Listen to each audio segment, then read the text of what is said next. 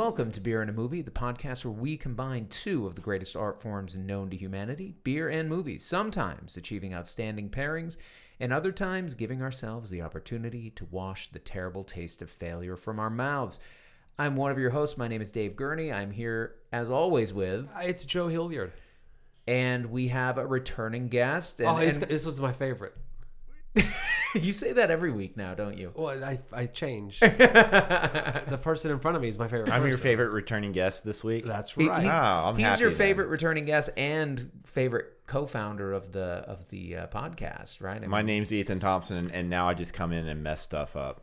That's right. not he's, at all. he's the upsetter. He's, he- he's he's the guy who, who we bring to shake things up. Um, and boy, are we going to shake things up this week because we, we got a couple films that. Uh, well, you know, we're doing the sight and sound thing, folks. Yeah. Anybody who's been listening the past few weeks knows that we're we're making our way through those top ten films on that most recent uh, rundown of that critics and, and filmmakers poll that Sight and Sound does. So we're going to be getting to that, but we're also looking at a newer film from a director who has one of those films on there. So that's kind of the pairing this week. But uh, b- before we jump into the films, we always like to get some beer in our glasses. And maybe as I'm doing this, actually, we can even um, talk a little bit about uh, about what what all went down just recently with the Oscars because we've Love been it. talking about that. Yeah. Love it. Um, but but before we get to any movie talk, let me just say we're going to be drinking on the first half of this episode something from Untitled Art, a favorite uh, brewery of ours Yeah, over they the are in our past. five timers club. Yeah. Um, so so they can't come in again, but but they're going to stay there. And this is their barrel aged double fudgy brownie stout. Oh. It is 14.2 percent alcohol by volume. We're we're just going to be drinking one 16 ounce can. Which is probably for the best here, um, Yeah. between the three of us. What's the ABV? Uh, fourteen point two. Oh God. Yeah. All right. Let's, Do we Yeah. have calories? All right, don't think about There's that. none on the can. You know, you gotta. You're gonna exercise after this, right? Um, but but I'm gonna crack this open, get some in my glass, send it around. Um, but as I'm doing that, yeah, I mean, if you're listening when we release this, it will have just been about three days since the, uh, Academy Oscars Awards, ceremony had gone down. Um, not a ton of surprises necessarily, but a lot of uh, a lot of kind of expected wins, I think. Yeah, it was a pretty safe. Uh, I would almost say blandish episode. Uh, Oscar ceremony. Yeah, yeah, yeah. After last year's big rigmarole. Right. Uh, Which where- got referenced a little bit. Yeah. Not you know, not not a ton, but Not, Kim, not any bad bad jokes based on. No, the several, films. several bad jokes. They had to have some. Yeah, yeah. I mean, there, there were there were some, you know, typical kind of Oscary jokes. Um, not, nothing too outstanding, but I agree, Joe. It was as far as the cer- as the ceremony itself went, pretty bland. Um, it was really about getting to see these award winners Yeah. and, and hear their a lot acceptances. Of the, crit- a lot of the commentary after the fact was that uh, several of the um, the uh, speeches given by some of the winners were very emotional. That was the truth. I uh, I have to say that when um, help me with his name. Ke Huy Quan. How'd you know I was going to say him? He his speech, yeah, it got my allergies going a little Aw. bit. It, it really did Yeah. because I mean, I was about to have backlash because everything every time he gets up, he's so manic and da da da. da. Yeah. A little bit of a shtick, maybe, but no. I mean, I think that that's probably him. Yeah. uh, I enjoyed his speech a lot, and a lot of like um, speeches that I enjoy. Uh, if I can do this, you can do this. Don't give up on like your dreams, your thoughts. If you have filmmaking desire, do it, pursue it. I like that kind of thing. But yeah, I, this is the year for me where it's really just the Oscars aren't fun if you're looking for surprises or because it, it seems like all of the winners are just pre-known already. Like we, Well, we knew was when you see these different guild award ceremonies um the same people winning over and over and over you can kind of guess that that's where it's going to be and you always have in the back of your mind if there's going to be an upset it would probably be and it looked like um, all quiet on the western front might have been poising itself for a bit of an upset Yeah. Won a lot of the technical stuff which deservedly so Yeah.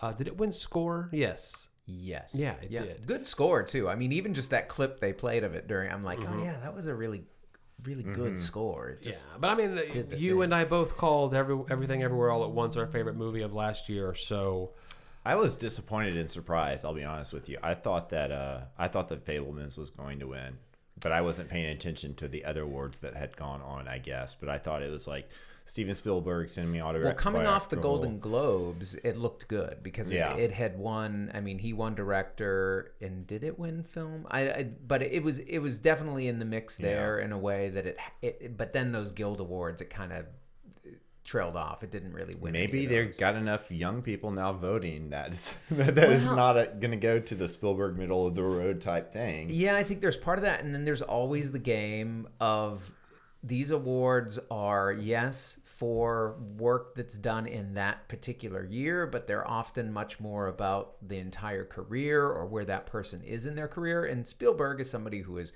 gotten the awards, gotten the praise, mm-hmm. already sits high on that pedestal. And I think for a lot, even people who probably loved the film, you know, when it comes down to do we recognize these young emerging talents who have done something that everybody's buzzing about and got people to go to the theaters and, and see it? Or do we give it to a guy who made a somewhat, yeah, you know, what? And I, Well, I call me old fashioned,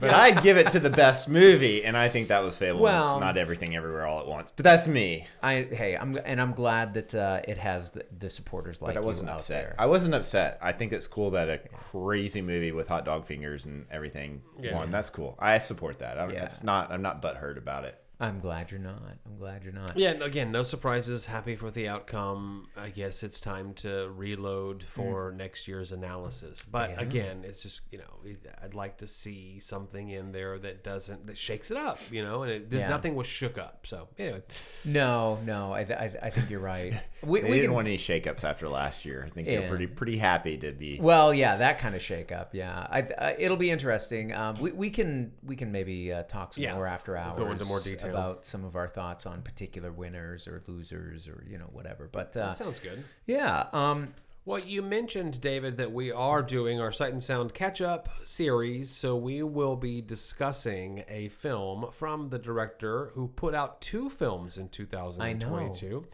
Uh, the only film of Claire Denis that we have done here on the show is High Life, which I think we all universally regarded as very, very good, very entertaining.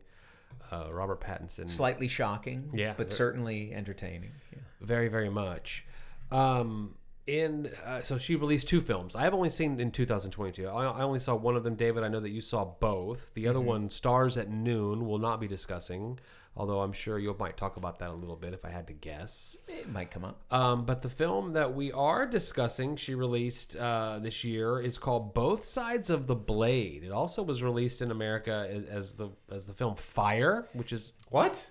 So Yeah, yeah. I, if I read correctly, what happened? It seems like it was ready. It was as they were preparing it for release. It was under the title Fire, and I think like the and I can't remember who the distributor is, but whoever it was had maybe even um, put out some like preliminary uh, publicity material naming it that. But then when it actually did premiere at its first festival, I think Denis herself came out and was like, "No, it is not called Fire, and it will not be called Fire. for her. It's going to be called something else." So, Uh, but this is a film set in Paris, uh, right? Paris, yeah, and it stars Juliette Binoche and Vincent Lindon, who we talked about last year about this time in the movie Titane. yes, He's the guy that uh, is doing the um, the uh, the kind of surrogate father figure. right, Yeah, to to the Titane character. yeah, Uh, they play a married couple who very clearly seem to be in love. But early in the film, we learned that um, he was previously married and she was in a relationship with Francois, played by Gregory Gregoire Colin. Um, and after seeing him on the street, uh, he does not see her; she sees him. Uh, did I mention that this is an ex-lover of hers that she she left? We know pretty quickly. yeah. Yeah. that she left to be with her husband now of 10 years. um, she something awakens in her, desires feelings, and uh, they get into the three of them a bizarre love triangle, huh? ah, nicely done. yeah, stick around We'll, after we'll be talking about concerts after Might hours. be talking a little New Order in After Hours today. Um, and as these kinds of sticky, messy love triangles tend to be, the, the tend to happen, there is a lot of emotion, a lot of uh, of of of. uh, it's called an erotic, an erotic film, but I, I didn't see a lot of eroticism there necessarily. I, I wouldn't define it. Well, as we- such. But um, a lot of simmering feelings come to the Yes. surface Yeah. as the three of them uh, work out uh, what's it going to be now that there's been a little bit of cheating here and there. I failed to mention that Francois, the one that she takes as a lover, uh, and, and her husband are now going to go into business together. Uh, he is a uh, it's kind of a Former rugby player. yeah, he's an estranged. The husband from his previous relationship has got a son that he is estranged from. There is undercurrent conversations of racism and um, international refugee issues. So, I mean, the film kind of is tackling a lot, but the central theme here, the central action here, is this love triangle between the three stars. Yeah. Yeah, I mean, this to me, I mean, I, I'm not surprised to hear that it has been labeled as a an erotic uh, r- romance of, of some sort because there there are some fairly uh, explicit, graphic would sex say. scenes going on at, at various times. I mean, a- as you set up, Joe. I mean, early on in the film, uh, you know, Binoche Sarah is is her character's name, and Lindon Jean. They are. We see them on vacation. Yeah. Right. Like it's sort of. Uh, basking in the the beauty of this this lovely sea that they're This they're- midlife love affair. yeah Right? Swimming yeah, in the no, blue I mean, water, it- it- it- constantly in embrace. I love seeing Juliette Binoche because she's, you know, like She's absolutely right? gorgeous. Yes. And, and and you're right. I, I had to look it up. She's not quite 60. She's getting, she's getting there close. though, and has retained her youthful beauty in a in a way that's almost uh, scary. Like it- it- very few people get to hold on to it that way. But when people hear or say erotic, whatever, Yeah. you want to, you know, what does that mean to them? Well, sex. yeah, sure. And, but maybe sex and like, well, if you're used to that word being applied to like terrible movies like Basic Instinct or whatever, right? Like young people and pushing the Dangerous lines sex. off, Pushing lines pushing the lines stuff, often yeah. of nudity. For- yeah. But for this, this movie is about passions and love and sex and desire and how it can uh, spark uncontrollable behavior. It seems like to me. Yeah. And then at the same time, I don't know. I, I found it interesting some of those sex scenes how like off-putting they were for like w- at least one person in the Yeah. right like Yeah, yeah, yeah. the eroticism isn't always mutual in some of these scenes but i think there's an erotic charge in this film Yeah.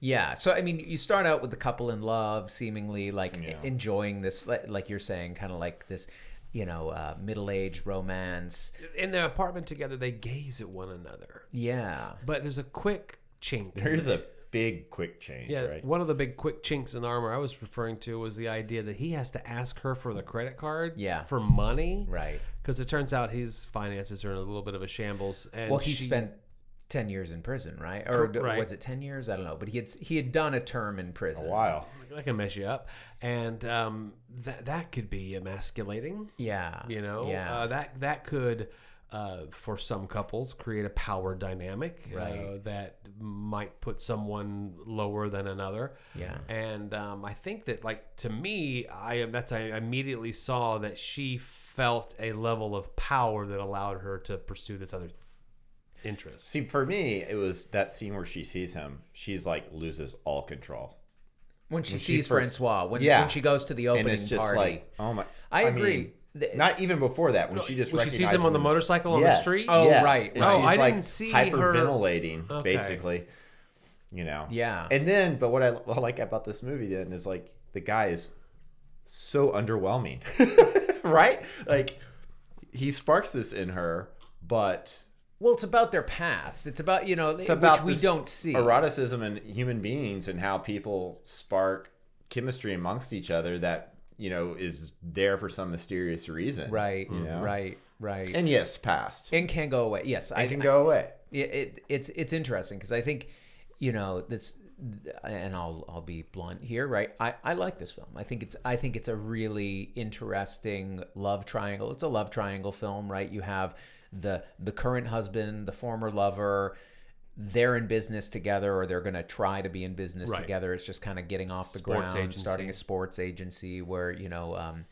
where Jean is going to be the scout because he's a former player and he has the Did you? I have to say, like for me, I kept thinking that was like, I was supposed to think maybe this whole thing was shady.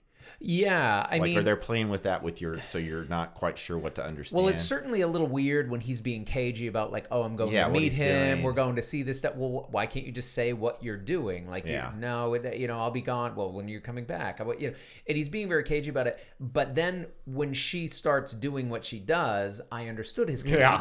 Like you know, he's like, her the hell away from Francois. that's right. I think he rightly suspected that if she were to connect with him again, that it may become a, a place.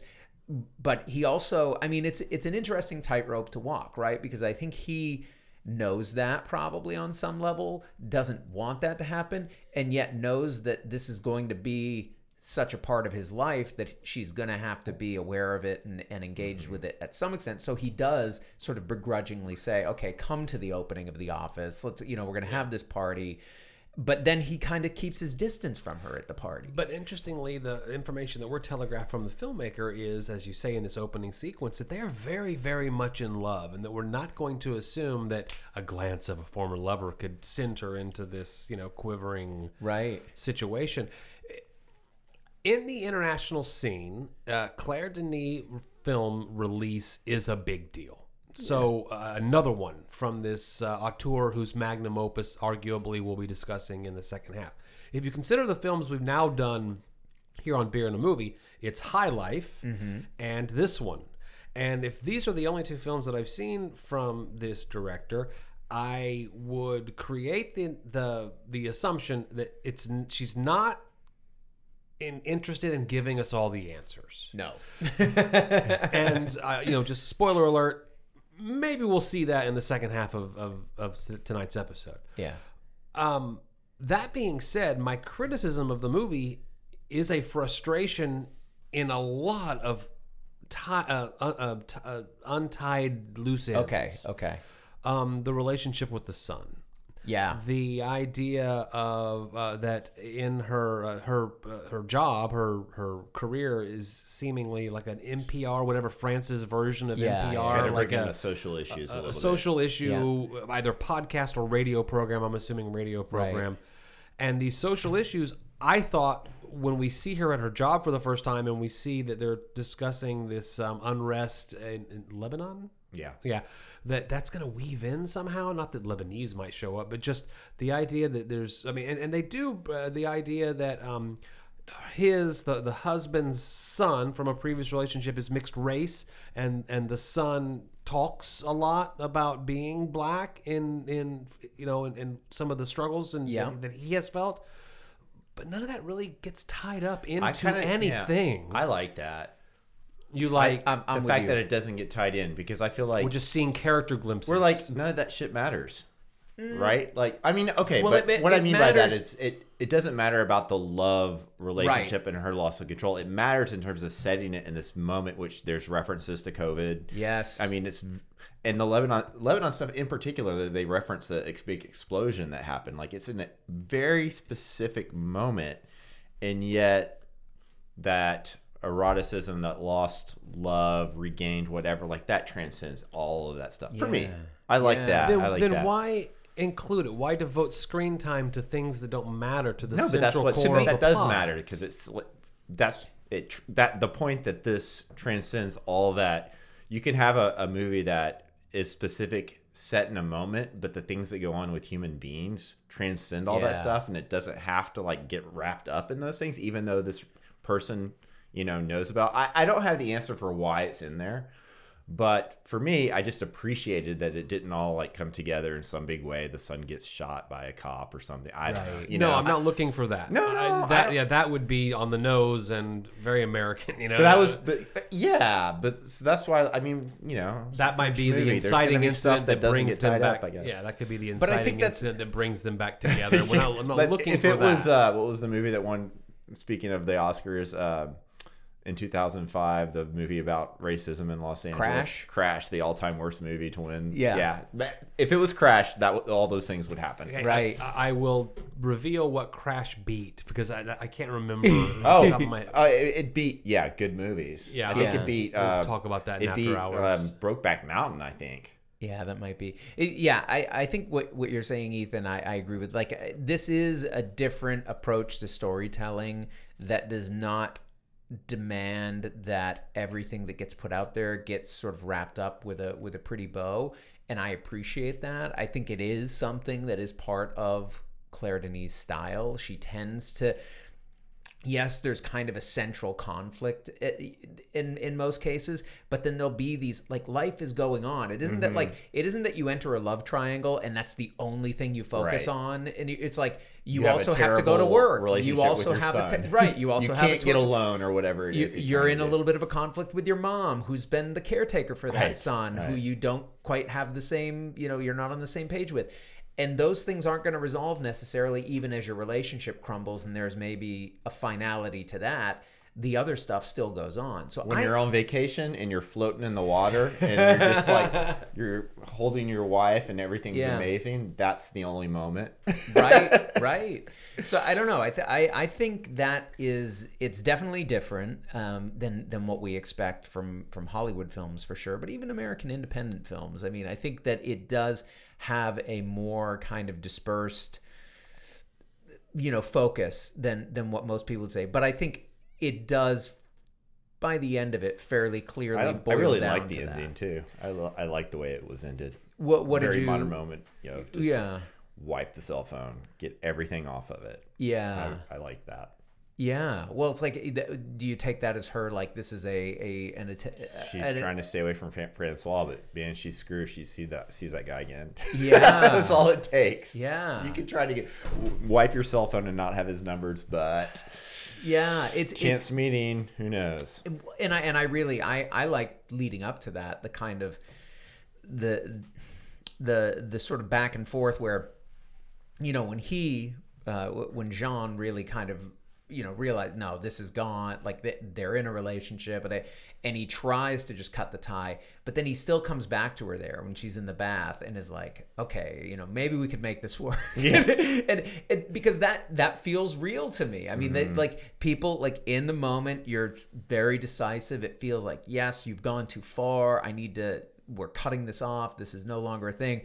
Well, maybe we can make this work. And it just, th- there was something very real about their relationship that, as much as at the beginning, you get that false sense like, oh, they're perfectly happy together. And then this thing comes in and kind of interrupts that. As it goes on, I kind of realized, well, that thing was always there. It wasn't even something mm-hmm. that just got introduced. It was something that they had been kind of covering over for many years, and it was easy to easier to do when Francois was gone. You know, not in present in their lives. But now that he's back, it it's going to be impossible not to have to deal with. So I don't, I don't know. I, I, I, I, I know that I. Please understand, I do not want to go off on this tangent, but I I'll, find I'll it. be the judge of this. Okay, you, you'll. I bet you'll join me on this tangent.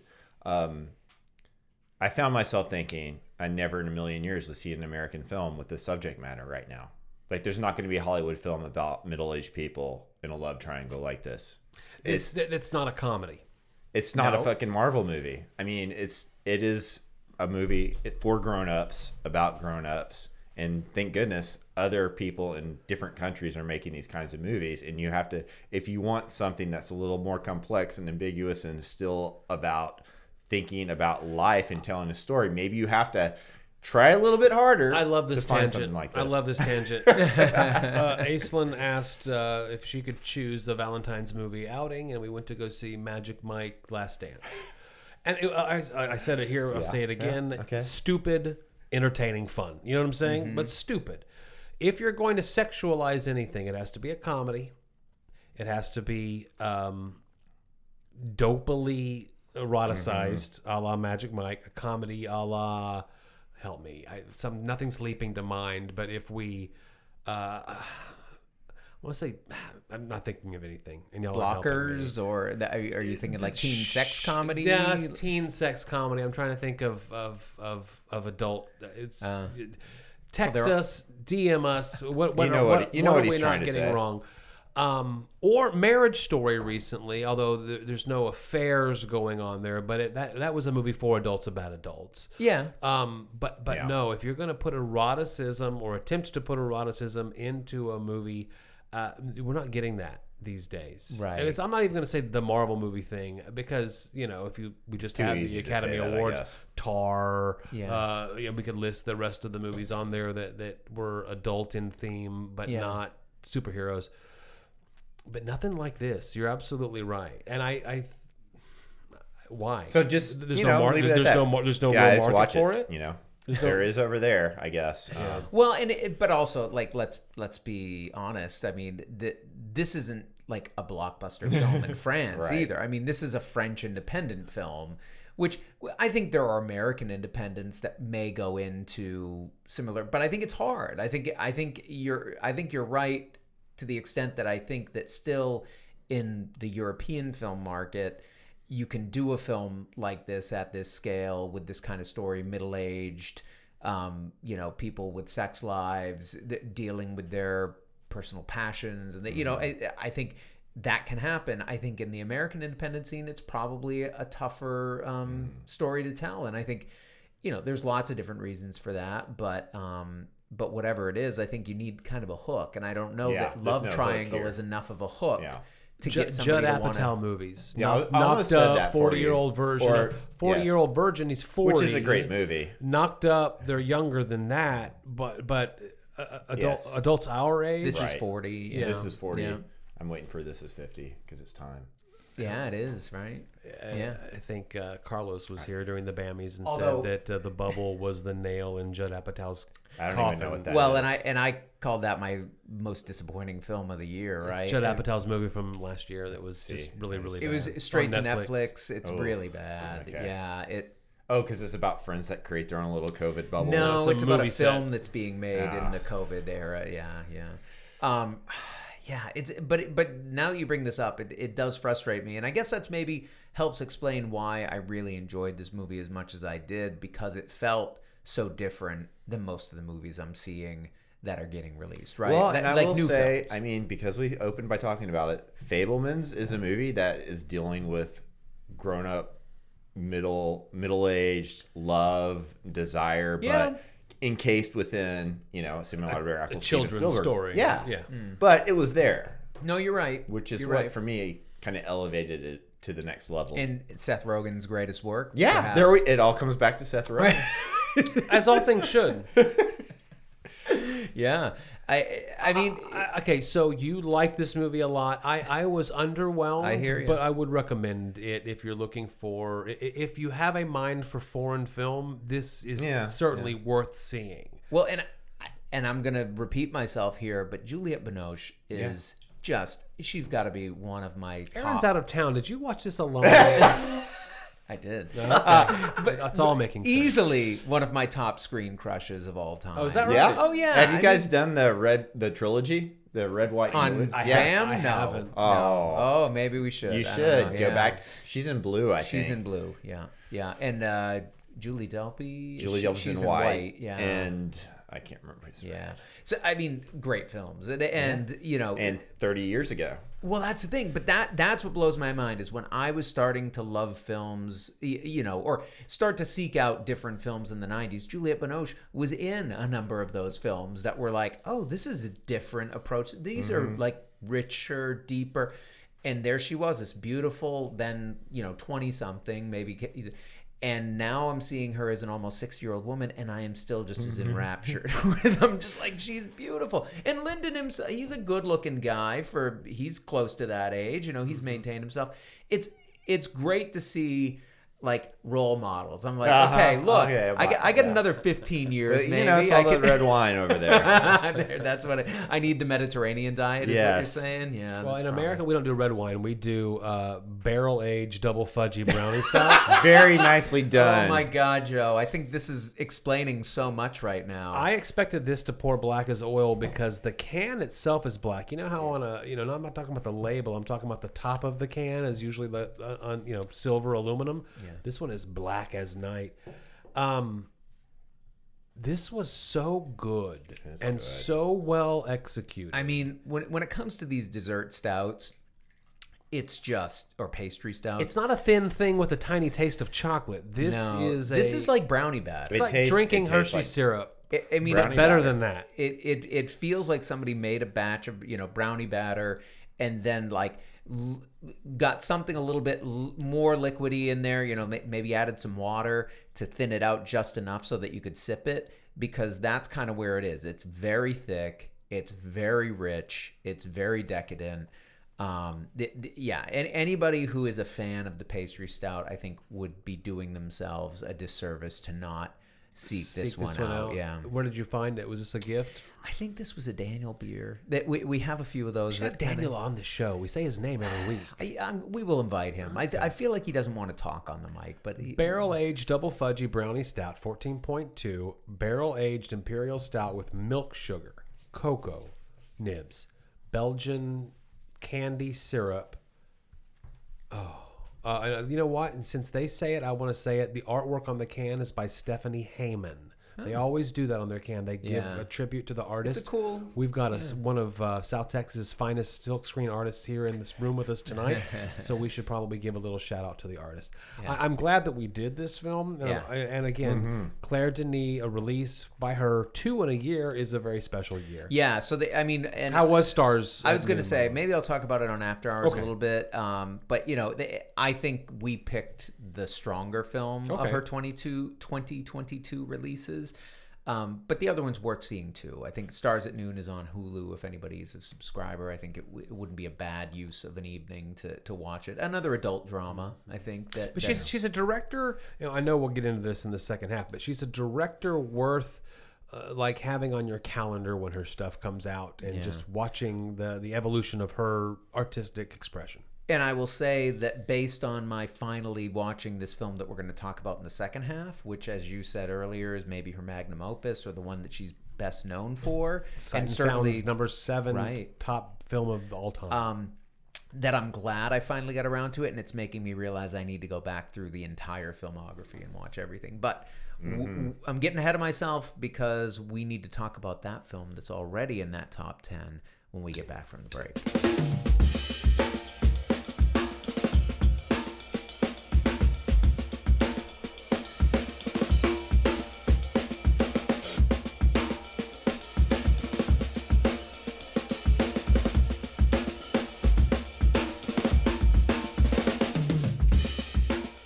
And we're back. We are, yeah. It's it's uh it's an exciting time to be on beer and a movie It really because we're is. doing these sight and sound films. And all of a sudden, I got this like injection of weird energy. Yeah. uh, David. Uh, Yeah. During the break, I'm going to tell you that when Carlos was on for the Bammies episode just a few episodes ago, he t- took you to task because he thought that you were done with that unnamed beer subscription service. Yeah. but you admitted that you've got these cellar beers that you just can't shake. Yeah, it's it's funny. As much as I, I gave away a bunch, I you know I still have a few of these kind of lurking in cabinets. This one in the refrigerator um, for the last few months.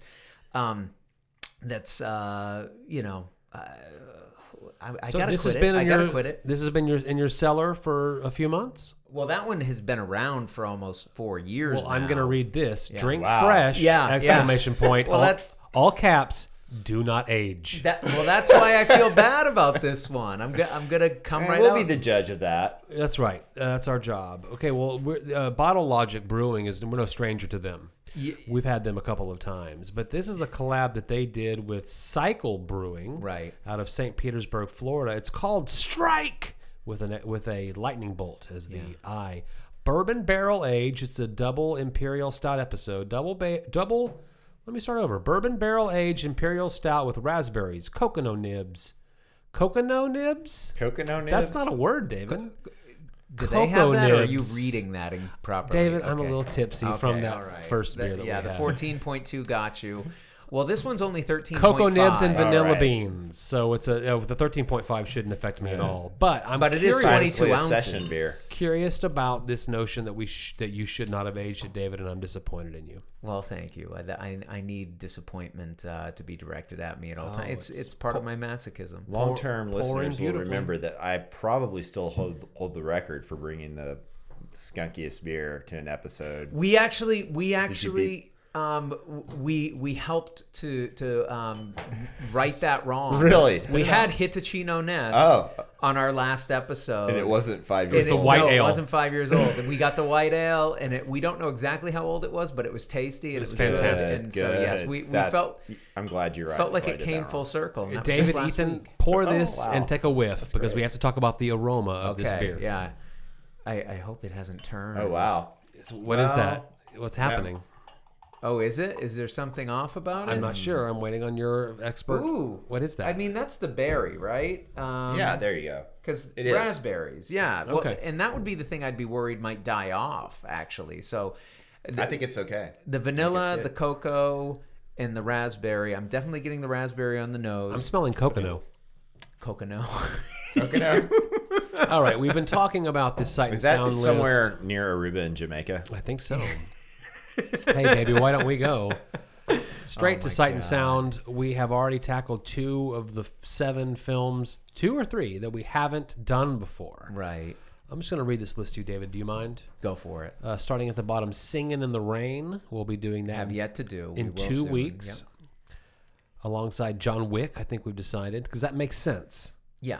Uh, number- Fighting in the rain. the singing ninth in the rain. best film of all time, Man with a Movie Camera, 1922. We're going to do that with Tetris, the uh, Hey, uh, Soviet, release about uh, the about the Russian-based uh, I video did game. not know that existed. yeah, it's coming out in a couple of. It's coming out in three weeks, and uh, the Game Boy, the original Game Boy, the Tetris, that was the shit. man, it was. Number eight, film best film of all time, Mulholland Drive. We have not paired this That yet, is so weird to me. but we're doing that next week. Why did? uh, That it made it that high. I mean, why not Blue Velvet? It's a good question. But we've done Blue Velvet though. We have. So we won't be doing All that right, with it. But sorry. we'll The number something seven else. best film of all time, the film we'll be discussing next, Beau Travail. Uh, it's number six, 2001 A Space Odyssey. Number five, In the Mood for Love. We did that a couple weeks ago. Number four, Tokyo Story. We did that last week. Number three, Citizen Kane. What? Best film of all time? Citizen Kane. Never heard of it. Number two, Vertigo. And number one, Jeanne Dielman with a lot of words Mm. after that, which we'll be doing in four weeks Yeah. alongside something. We That's haven't how we're gonna close it out there. So we're discussing David tonight, the seventh best film of all time, according to many prestigious right. people.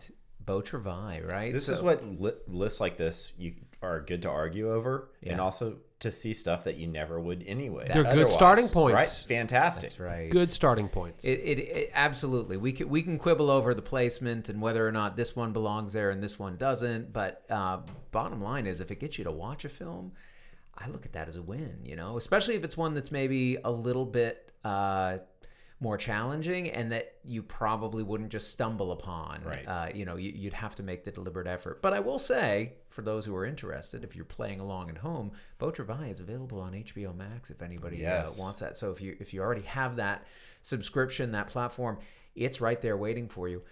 And what it is, it is a 1999 film directed by Claire Denis and also um, co-written. Uh, the, the screenplay was co-written by her and Jean-Paul Fargeau.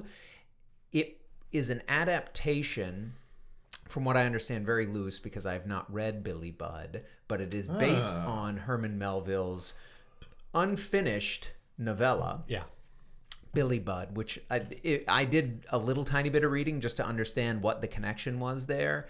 Every Um, point-headed critic wants to tie this to Billy Budd and Well- makes very long Really? theses about Well, the and, I mean, and she's, I think, overt about that. Yes, this is based on that. It's you know, it was inspired by that.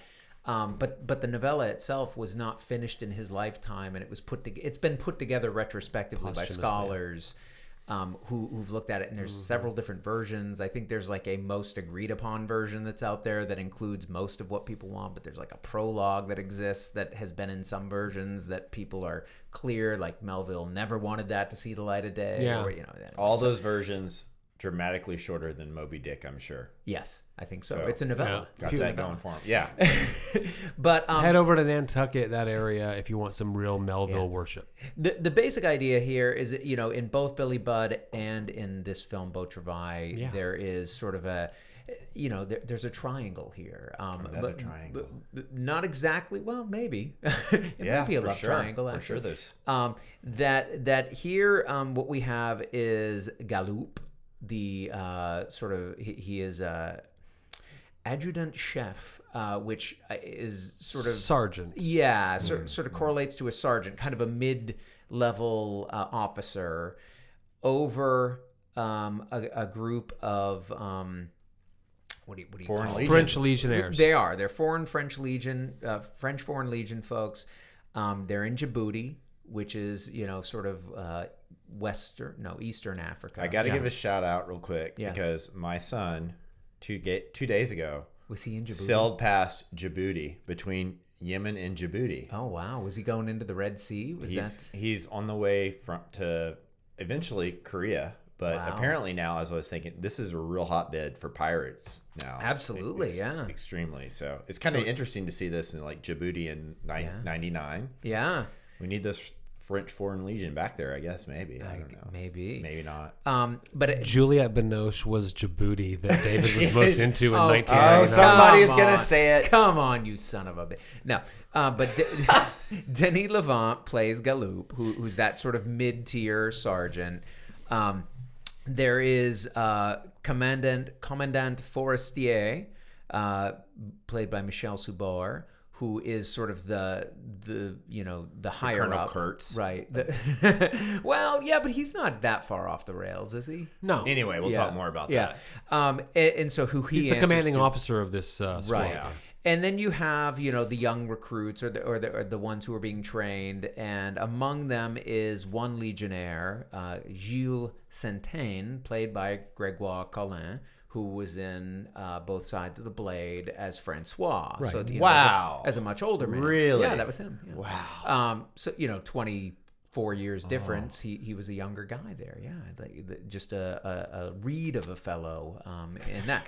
But nonetheless, you you know we're getting this dynamic between these three characters primarily through the eyes of Galoup, who's The sort of narration, our narrator, yeah, right? Retroactive. we we get that he is speaking from a point in the future, thinking back on this experience that he had had in Djibouti. Um, I think back on those every time, experiences yeah. too. Um, where uh, you know he and and he's very open about this in in the narration that he has sort of an irrational, sort of both attraction and dislike for Yeah, disdain. Sentain. Yeah. Um, and so it's, you know, we're seeing this, um, you know, this group of recruits go through these training exercises with Galoup kind of leading them. And then, you know, we, we get into a situation where um, he, he decides to take uh, some, some pretty aggressive action towards against Sentain. I think later I film. think this is a film where you read the synopsis or you hear the synopsis and you think I do not want to watch this at all or what is this? Yeah. And then you watch the film and it's so different. I mean, yes, everything you said is true. Yeah. But the feel of the film and what it's like. I mean, I can't believe I was going to watch a movie about the French Foreign Legion in Djibouti. Yeah. But wow. I mean, I, I I guess I say that because I think it's possible that it's entirely fantasy. The whole That he's world- imagining the- this. the- yeah, the whole everything that happens in Djibouti and all these things, it could just as well be pure creation of his or, mind. or a um the fog of memory clouding Yes. what really occurred. Yeah. Yep. Yeah. Because at the very beginning, uh, he is in Marseille. We learn later he was court-martialed and released from the Legion, but but he's basically saying, "I'm home in France, and I'm thinking back on what happened. Right. I mean, it's setting you up for this is a story told after the fact. Mm-hmm. And so I, I kind of have to agree with you. Now, are you saying, though, Ethan, that the style of the film is his memory, or is this director showing you, you know, what happened in a very artistic way? I think it's a poetic film. Yeah. Um, I think that both in terms of the voiceover narration, which he he says very little dialogue ever. He t- he does voiceover narration. Um, There's very little dialogue in the movie. there's very little, and Rather like montage. but set might we say more homoeroticism than you can cut with Oh a knife. wow, this this is Oh. super super homoerotic. I mean, th- Oh these my- guys, these shirtless guys doing these exercises, you know, like crawling under wires, um, d- d- doing push-ups. There's that. There's a All great these things shot I can't do anymore. where you have the the recruits, you know, the legionnaires who are training doing these push-ups, and uh, Galoup comes into it, and he's you know shouting, you know, the commands or Yeah. whatever, and doing it with them. keep up with me. I'm the elder here. Exactly Yeah. right, and he's smaller than the rest of them Also too. some, I kind of love that. Like, Mm-hmm. th- here are these guys who are like the young guys who he's training, and he's like easily The least like attractive them. seventy-five percent the sure the size of the attractive rest of of them. them. Yeah. Oh yeah. He's a he's a rough and looking that's how guy. we're we're introduced to, to him is that I believe that uh, they're dancing right like at Yes, the nightclub scene yes. and there's all these attractive And local that's important, people and the foreign legionnaires are in there and then here's this guy who has this severe Pock acne marks. Yeah. uh, not acne but acne scars Yeah. and he's kind of awkward trying to dance too and that's our guy Mm-hmm. Sure is. It is uh, a film that has uh, watched it about four or five days ago, and it has definitely stuck with me. Yeah. And my first viewing, I was kind of like, hmm, seventh best film of all time, huh? okay. Really? But I haven't gotten it out of my head okay. uh, because Holy Mountain really, really leaps to mind. Long narrative tale where very, very little happens. Yeah. The film is recounting the tediousness of their post. Yeah. They're there and they're not at war. They're just no they're there. just out in sp- the weird unexplainable present on presence on foreign soil where they don't belong they don't belong. and they wear these really ridiculous outfits. They do, and, and a very Great and a long very series. A nice series. short shorts. The French Legion has seven different hats. You know what I mean? Like you have to have a big hat Oh, that's true. They- if they- you're- yeah. They have the berets. Yeah. They've got the pillbox hats. They've Yeah. got several several different hats. Precisely straight up They're high doing uh, aerial maneuvers that are dangerous for no reason. They're building. They're digging in Yeah. what seems to be horrible terrain to have seemed- to dig. To me, it seemed to like make- it wasn't such a bad deal till they were doing that. Yeah. When they started digging, I was like, no, I don't want to do this. they have to, they're ironing their their uniforms. get a perfect crease. Perfect Yeah. Crease very is important. very important. Uh, but they're they're ironing their uniforms in booty shorts and topless. You know, Yeah. I mean, for a long, long, long time. And then at nighttime, you're right. They go Booty out. shorts, not jabooty shorts, mm, right? Well, I, I think in that region they're actually referred Okay. to as the native short. Okay. that would be the Djibouti short. this is this is like the French art film version of the volleyball scene in Top Gun. That's Oh, right. That's very I, well You said. know, I had that very same thought. I'm like, Really? Well, it's it's like 90 if- minutes. It's For like as 90 if minutes. you took the volleyball scene and you Yeah.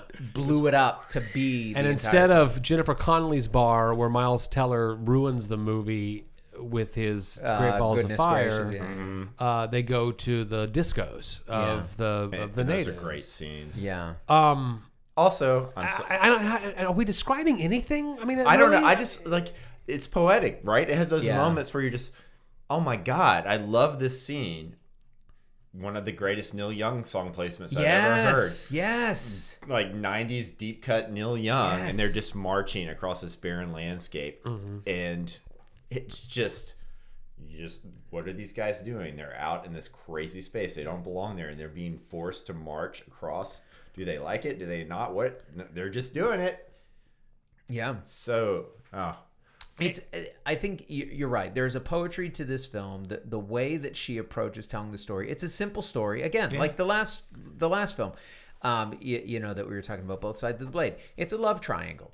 um, you know, yes, we have these other. Well, he has a son, and he's kind of dealing with some strife there. He, his mom, he's a little, you know, like there are these other elements there. But here, we've even stripped that away. It's a character I think study, you know it.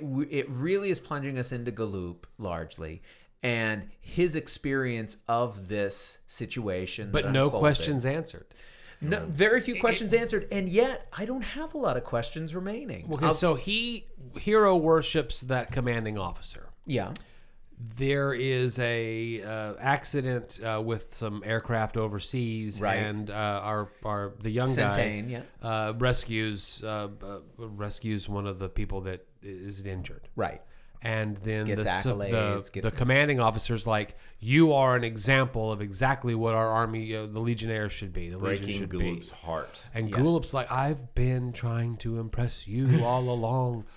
And just uh, develops, as he describes, a completely untoward and irrational hatred Yeah. of this guy. Who's an orphan, right? Right. Yeah. Yeah. Yeah. Who d- d- is it tells um, that commanding officer later that you know he was found in a stairwell. that Oh, Tell me about your mother. Tell me about your father. I don't. I have neither. Doesn't even know who, who his parents were. Right. Absolutely. Well, Well, it was a, it was a good find. yes. that his like he's a reaction. thrift store. yeah i mean it's but i think you know right there it's there's something so primal about the story right i Mm-hmm. mean because it's definitely about the you know it- Feelings. it's about feelings it's about the Repressed feelings. the sort of the deep bonds between these men who are in these kind of situations like They I- can't I mean, articulate their feelings, Dave. this they is could just th- talk about their feelings This feelings. is a room of three guys who've not done any military service, right? I mean, w- the three of us, and I yet- was in the Boy Scouts. Hey, That's- me too. How far did you get for real? He, Eagle Scout, didn't baby. an You're an Eagle I Eagle went all the way. Yeah. What's the one under that? Life. That's me. Yeah. It, it- kind of a crappy badge. Like, a big heart. yeah, the heart. Like, like go a little trying, further and get the good one. Keep trying. Yeah. Should have done it, but I moved. Well, then maybe you guys have that, and, and I think we all do. Like what, whatever you, but like you enter those homosocial spaces, Mm-hmm. right, where it's like it's all the guys. Which now I know Boy Scouts isn't, but when you guys were doing it, that was the case. It Oh, was yeah. only it was only It guys. Um, and you know you can imagine like there are these deep bonds that get formed. There are these sort of um, affiliations, right? Like you're the one who I'm, you know, you're my right hand guy. You're the guy who, I, you know, you're the one I look up to. You're the, and how deep and passionate those kind of relationships can be. And we're often, I think, as guys, encouraged not to think about the full depth of that. Let me give you an example, Dave. Okay, would let's hear it. This. Let's hear it. Um, you I- and your, not you and your scoutmaster. No, I, I want to be absolutely clear. I had This isn't no gonna be a canteen homosexual boy experiences while I was in the Boy Scouts with Good. anyone that would have been age appropriate or inappropriate. Uh-huh. But I will say that uh, kind of explain like the whole attitude about how you should treat your bodies and being with men was that in every single campsite at the summer camp that everyone in South Texas went to, Camp Karankawa. yeah, and they have since changed this. But back in the 80s and in the 70s and ever before that, each campsite has a latrine Uh-huh. with a double seater pit toilet. Okay. The idea being you're supposed to sit next to a dude. Right. Like No wall. right next to No wall. No door. no door, nothing. And just, you know, Yeah. go to town and be like thing. everything's okay. Okay. Yeah. And I'm sure some people might have taken advantage of that situation, not me. Did but you guys in junior high or, or high school in gym class have open showers? Yes. Like just like Yes. seven spigots Yes. coming out Yeah, the wall for in a big square? Yes, I that- never- I never liked that. Moment of I sixth never grade, liked man. that. First day of sixth grade. What are we? Who's going to shower? Who's not going to shower? Who's gonna shower? Who's And gonna who's sh- going to share in their? What's going to happen in the shower? Meaning pointing, laughing, you know, And not only that, I will tell you. This not is at the me, truth. of course. I, will mean, out in Port Aransas High School in 1985, 1986, when I Mm-hmm. was in the sixth grade. Not only did we have a shower with all wide open like that, Right. But at the same class time, high school PE class, oh wow. using the same locker room and showering. Oh, with the with high us. school guys and the junior high guys. Yes. Yeah. So While in the, probably in the adjacent female one, and Oh. not to mention the holes that we drilled in the walls, right, guys? Porky's, Yeah, we remember? Yeah. I didn't do that, but they probably had shower stalls. Yeah. Like women deserve this and men do not. That was the weirdest part of it all. Like it Yeah, exists. you've got to you've got to be able to exist around Yeah. naked dudes and not. But in the French Foreign Legion in We've really it was here. like shirtless say. grappling, sh- shirtless. Oh, I love that scene. Yeah, It just- like grappling with one another. Yeah. how Or, about like, when there's yoga under, poses? un- underwater for with five minutes. knives? yeah. right, like um, That's what I was sparring thinking. It's underwater. kind of fun. Like Yeah. you got your fins and your knife and your. But that goes on for an hour before we get kind of into the tenser, like Yeah. more tense, rather. Um, uh, Yes. the, the the sabotage Yeah. of of. Sentain. Thank you. Yeah. Can we? yeah. c- Do you think we can talk about uh, Dave? I know you've been dying to talk about the last scene. Oh my Or we- god! Can we talk get- about so it? what, let's right before we get there, because what we ultimately lead to is you know, uh, Galoup takes them out to this remote area where they're doing this digging and they're you know like these exercises or whatever. Right. And he decides he's going to essentially leave Sentain for dead uh, under the pretense of. Um, Punishment. he- punishment for I'm trying to remember what was the thing that He gave water to the guy that was having to dig the hole. He made that. Yeah. and then they and then they punched. What did that dude do anyway? Yeah. Nothing. It was a, it was a la- elaborate ruse to because he knew exa- it was a Sentain would give him water Exactly. And when okay, so another So he dreams up. He he creates a scenario Yeah. where he can justify, and at least in his own mind, rationalize Right. leaving him behind. Um, if I can breaks sabo- his compass, sabotages his compass. right, sabotages his compass, leaves him behind in this like sort of desert area, Yeah, you walk back to camp and that he has to walk back. Um, he with a ends up- compass that doesn't. Right, hoping that he's going to die. Now he, he doesn't quite. I mean, we, we actually see a little bit later that he he survives miraculously. Some people stumble, a family stumbles upon Including him. his yeah, his squeeze at his right, like his. his um, all right, edit out this part. no, that's okay. The- with- Galoup's girlfriend. yeah, right? yeah, yeah, So he, you know, but Galoup goes back, and you know, Sentain never comes back to to the Legion, and Presumed dead. Right. And so then the commanding officer, Forestier, sort of, you know, eventually calls up uh, Galoup on charges, and he Yeah. and he's that's what pushes him out. Now we then kind of we do see the sequence where Galoup is sort of you know makes his bed military Despondent, style. Um, Oh man, is- twice. yeah, has um has his gun out on his I guess his pelvis, like right below his stomach. There, he's you know he's laying on the bed. We get All a, signs point to he's going to. we kill get a close himself. up of a tattoo on him that says what it, it's like Oh. do your service and die basically Yeah. you know like do, do what's needed and then die and w- we're all but waiting for him to pull the trigger and i am like at that moment i'm thinking okay he's going to shoot himself this is the end of this film what a depressing end instead cut he's back in the nightclub folks uh-huh. All by himself. nobody else is there but he's got the mirrored walls around him He is with a banger, Yes, he's a so banger over the. PA. and then the song the rhythm of the night That's right. Eurodance classic Uh-huh. comes on, and he, with like all the swagger and grace that you could imagine, cigarette lit, kind of motioning with it. He just starts doing these like nice little light moves and then gets real frenetic with it and then kind of pulls back and then gets a little bit frenetic again. Then Oh, we get listener, if you could be in the room with us right now, David's kind of He doing is. the He's kinda dance. doing then it. we get the credits. We get initial credits. We see all the main actors, you know, coming, and then we cut back, and the motherfucker jumps up in the goddamn air, lands flat on the fucking floor, and does one of the most insane dances I've ever seen in my life. It was the most joyous, fun ending to a movie I have ever seen. This might be my favorite ending of a film ever. Like I, It, I appear- it watched this- appears on several like best endings. It of has to be. lists. It has to be the ins- knowing this is ninety nine. It has to be the inspiration for uh, Napoleon Dynamite, right? I I'm hadn't made- joking. I hadn't I'm made not that joking. connection, I think you it know has what? to You might be right. You might It be has right. to be. You Which might be but right. previously I thought that was so brilliant. Yeah. It has to be. Uh. David, this was your first time to see the film. It was my first time to see the film. I put this on. I thought I was maybe not even going to make it through the whole film because it like I can't. I think you know I just put the girls to bed. I was, you know, I put it on. I'm like I'll start watching it tonight, and I put it on. I watched like I got about an hour. I'm like, well, there's only a half hour left. I'll stick with Yeah, it. I, I think I can make this, and I'm and I'm watching. I'm watching it. I'm like I'm enjoying it. I like and I think the homoeroticism, the The the, poet- the- triangle of power, yeah, the going on, like- poetic uh, uh, It tableau. worked. It was all working for me. It was all good. I was still on track to think this was a great film, but it kicked to a whole. I mean, I literally I watched that ending and then I rewound it and I watched it again and I rewound it and I watched it again and the next morning I showed that scene to my daughters like. what do you think of this as the end of a movie? And there has been nothing to prepare you for this. And they looked at me like I was crazy.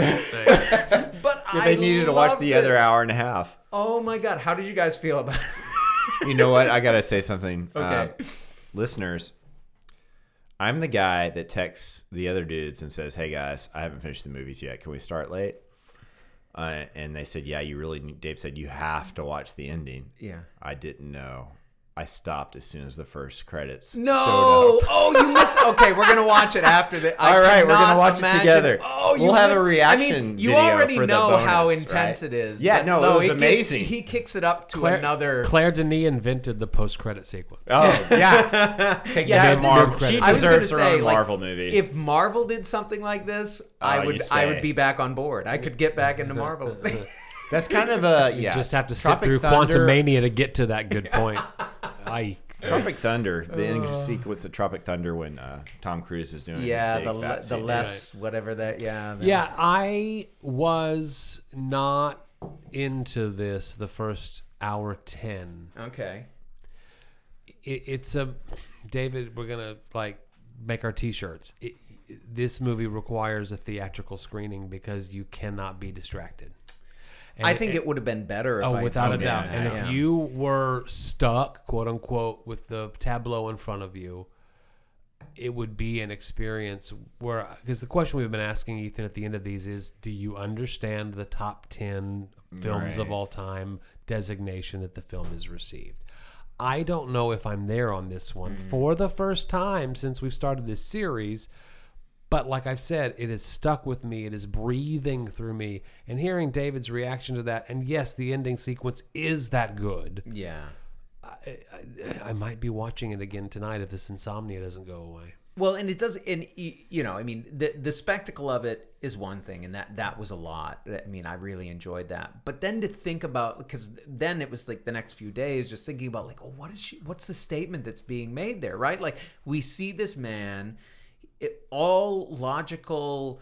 Um, thought would have us believe that he's about to off himself, that he's about to end it Well, he because did. he- we assume, I guess, right? That's Oh, you. mind, this man. is Well, but that's it. Is That's that not him? real. Is that him in like? Yeah. Is that him in the afterlife? Yes. Is that hi- okay? That's how you. Read Oh that. no, no, Sure, no! I didn't take it that way Well, at he- all. how- I didn't on. take it that way at all. He, He lays does- down like this Yeah. with a gun pointed towards No, his it head. seems. no, but I he, agree. he- but he, he that, that is the difference between pessimists and optimists in the room. maybe he's got. He knows the night. that dude is dead. No, I think that this is him not being a soldier any longer at the nightclub that he's been at prior to today. Oh, I- Like I, in other words, I words, love you for saying that, Joe. if I'm if I'm if I'm losing what I know, let me go out for one more night and be the me that maybe I should be. And you know, we have we've we've flirted with, we talked about the idea of homoeroticism, and I mean, is this a gentleman that is um, been desirous yes. of Yeah. of the young soldier the entire time? Well, and there's a line about repressed, the- or is it?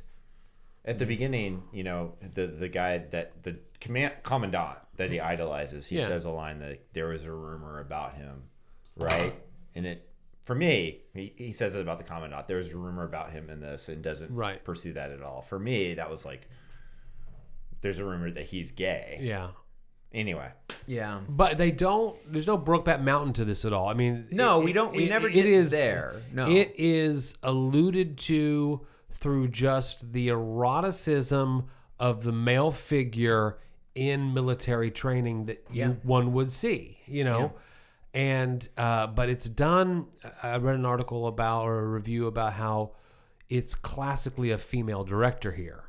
Because she can present in a way that maybe a male director in 1999 couldn't have. Yeah. Um. So yeah, this film. I did. And, and Holy Mountain, I think, is valid here. I, I can't, for some reason, just the, the tableaus of Yeah. tableau is the, the word of the night for me. Uh, all the vistas that they're Yeah. in in that um, African setting, Yeah. the salt uh, lake, Yeah. Well, the, in the, the water The- is beautiful. It's like this rich Oh, blue water that they're surrounded right, by. right. There's It- there's terrain, but also when it makes you want to get a glimpse of Djibouti. it's visually stunning. I mean, it is. It's really like you could grab. You, could do grab screen- Djibouti by the just shake it. all right, You really could. like a Polaroid. But no, but I mean, there are, there were several points in it where I thought, oh, if I just took a screen grab of this and you know put this up on a wall, like it blew it up and just had that picture on the wall, it would Yes. be a beautiful piece to, Right. to have people see. the, guy's ironing is the one you'd want the to do. shot, the the That shot. was great though. The, well, I did stop and think like, really, would they set those ironing boards out there in the alley like that? the shot when uh Sentain and Galoup are like circling each other. Yeah. You know what I'm talking Right. about? And they kind of come in like that was just Now, beautifully to me, that did not occur. It- prob- probably no. It, it- right. I think that's Galoup's vision Right, of what That- happened. that's Yes. the two of them, Yeah, yeah, yeah. literally two dogs before you get into a Right. fight, circling one another. Uh, yeah, this, yeah. Yeah. okay, yeah, this film's really, really good. It's it is brilliant and it, and it has all that ambiguity. I mean, it, because like you say, Joe, it does not come right out and like it, it doesn't become a homoerotic romance. It doesn't become. It's like it keeps it all a bit under the surface, um, but it does so. And then it has that burst at the end, which is just. uh, I mean, I'm really. I- It's know- gonna be. It's right at the top when it comes to like film endings. Seriously, this It's gotta be. is probably my favorite ending to a film ever. I was just thinking we we haven't mentioned score. At, all. I talked about the Oh, Neil Young yeah, song, yeah. but both Yeah. these films have really strong score. yeah. Yeah, Yeah. yeah, Yeah, And this yeah, one, yeah. I mean, as many years, you know, twenty four years between them, both of them really strong. Well, score. and sh- and this one, so she took the score from uh, a lot of it from an opera based on Billy Budd. Okay. That was done by Benjamin Britten. So like the really Hmm. bombastic, like sort of over the top, very very highly emotional kind of music. That was that Benjamin Britten stuff, which paired Mixed with, the, Brit- images, rhythm of the night, mixed with Rhythm of the Night, Neil Young. I mean, like Claire Denis, you take my money. you deserve it all. I love you so much, and I really, I said it earlier in the episode. Finally, getting around to seeing this film that I knew about. I had known the title, and I've seen several of other her other films over the years. Uh, it's making me realize I need to go back and watch every single one of her films because if she's Yeah, yeah, yeah. if These she's doing movies- stuff like this, and she does, I need to see it all. All right. no, good, good call. Yeah, Yeah. yeah. I, I yes, I under, I get the hype of this film undoubtedly, and um, this series has been a godsend as far as filling in the blanks because I have not seen I had not seen Tokyo Story one time. I had not seen In the Mood for Love. I'm sad to say, and I had not I seen Beau. Travail. I haven't either. Next we're week, checking I have seen Mulholland Drive three or four times. Yeah. And we don't know what we're going to pair that with, but uh, we're going to have a fantastic guest, maybe my favorite. And you will be next week. Yeah. so, if you want to play along at home with us, watch Mulholland Drive before the next one drops. Well, before we get there, we need to talk about this beer we've been drinking uh, in the second half. Another hefty imperial stout. This time with raspberries, cocoa nibs, and uh, what was that other vanilla? Vanilla, right? Vanilla and do not age. and and I wasn't supposed to age this, I think it withstood the aging. but I was gonna say, guys, I I think this like especially the berry is right there, right? I mean, I'm enjoying this quite a bit. Yeah, this has been a uh, fantastic episode all around. Uh, two successful beers, two successful movies. Yeah. um, the strike, uh, you know, like I said, Bottle Logic, we're no stranger to them, and they typically do some great product. But this is our first go around with their um, collaborator, Cycle Brewing, out of St. Petersburg, Florida. And I, I think we should do what we can to kind of find some more stuff from them because I'm enjoying this very much. Yeah, well, I think we got some other Florida beers coming our way here uh, next week, maybe. So Just don't have the Spanish cedar high lie. Yeah, I heard. Stay yeah. It's th- a- maybe we'll expand on that in after Cigar hours. City. But Okay. yeah, he- he- Highlight we've done. It was like one of the first Highlight, I love two or three. but Yeah. don't turn it into a tree. Okay. this is going to be an interesting, interesting after hours. I think so. Yeah, we could go off in some fun directions. A- And that's really the best thing about beer in a movie is that the conversation doesn't end here on these main episodes. Um, certainly, it extends into after hours, but you can also find us on social media. You can find us on Facebook. You can find us on Instagram. Um, and I especially want to encourage folks to find us on Discord. We have a group there under the name Beer in a Movie. The conversation continues, and that is exactly what we do there. Is we talk about all things beer, all things movies, and all things that we're just doing as well. Listen, what we're listening to, what food we're making, you know, what, what's generally going on. So come there and check that out. O- Oscar talk last night. That's right. During the telecast, we were kind of doing some uh, live chatting during that. Um, we also already mentioned that we're going to extend this conversation ourselves in that Patreon subscriber only after hours bonus episode. If you'd like to catch up with that, please just go to sign up at patreon.com slash beer and a movie podcast. It's a lot of fun. Yeah. And also, we know you're probably listening on your favorite podcast platform, but before you leave that, why don't you give us a, a rating and leave us a review? We hope you'll make it five stars so that the algorithm can Do what it do. yeah, and put us out there as an option for more listeners. You've just experienced another ambiguous, somewhat uh, homoerotic Joe is in the room. episode of uh, Beer and a Movie. Until next time. If it weren't for fornication and blood, we wouldn't be here.